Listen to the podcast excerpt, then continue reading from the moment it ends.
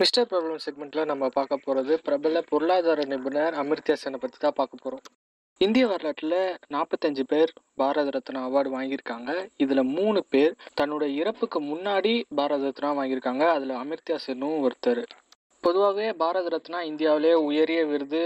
அது மட்டும் இல்லாமல் நிறைய ப்ரைஸ் மணியும் அந்த விருதுக்கு வரும். இந்த அவார்டு கூட ஒரு லைஃப் டைம் ஆஃபரும் வரும். அது என்னென்னா ஏர் இந்தியா விமானத்தில் வாழ்க்கை முழுக்க ஃப்ரீயாகவே பறக்கலாம். இந்த நிலையில ஒருத்தர் தகவல் அறியும் உரிமை சட்டம் மூலியமா இந்த கேள்வியை எழுப்பியிருக்காரு. அதாவது பாரத ரத்னா அவார்டு வாங்கின எத்தனை பேர் ஏர் இந்தியா விமானத்துல இலவசமா பயணிச்சிருக்காங்க அப்படின்ட்டு. தகவல் அறியும் உரிமை சட்டம் உதவியோட இந்த கேள்வி எழுப்பப்பட்டதால ஏர் இந்தியா நிறுவனம் அமிர்த்யா சென்னோட பயண தகவலை மட்டும் கொடுத்துருக்கு. இந்த தகவல் அடிப்படையில் அமிர்த்யா சென் இதுவரையும் இருபத்தி ஒரு வாட்டி இலவசமாக பயணம் செஞ்சுருக்காரு. அதுவும் ஃபர்ஸ்ட் கிளாஸில்